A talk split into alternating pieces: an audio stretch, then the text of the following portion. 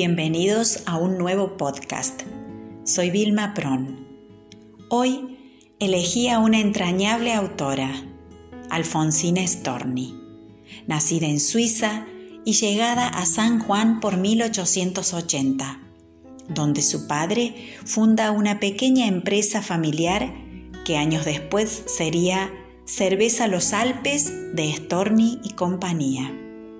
Su infancia transcurre allí y más adelante en Rosario, donde su mamá abrió una escuela domiciliaria.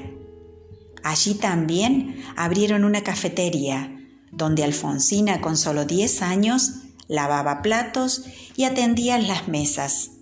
Más adelante fue obrera en una fábrica de gorras. En 1907 llega una compañía de teatro donde con solo 13 años reemplaza a la actriz que se enferma. Con esta compañía recorre parte del país con la actuación. Años más tarde estudió la carrera de maestra rural en Córdoba. Consigue un puesto de maestra y se vincula con revistas literarias. En 1911 se traslada a Buenos Aires y comienza su reconocida carrera como poeta con innumerables obras publicadas, algunas llevadas al teatro, el 25 de octubre de 1938, después de padecer un cáncer de mama, se interna en el mar de Mar del Plata, poniendo final a su vida. Voy a leer Dolor y comparo este sorbo de lectura con un Riesling por sus notas cítricas y su fuerte personalidad. Quisiera esta tarde divina de octubre pasear por la orilla lejana del mar, que la arena de oro y las aguas verdes y los cielos puros me vieran pasar.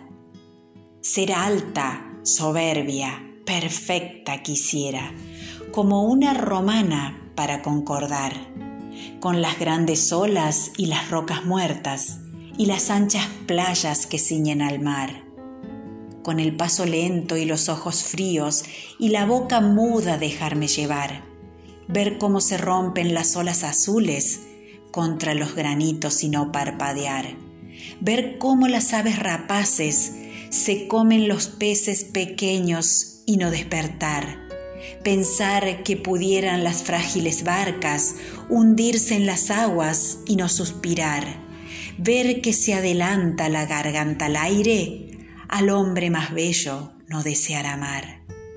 Perder la mirada distraídamente, perderla y que nunca la vuelva a encontrar. Y figura erguida entre cielo y playa, sentirme el olvido perenne del mar.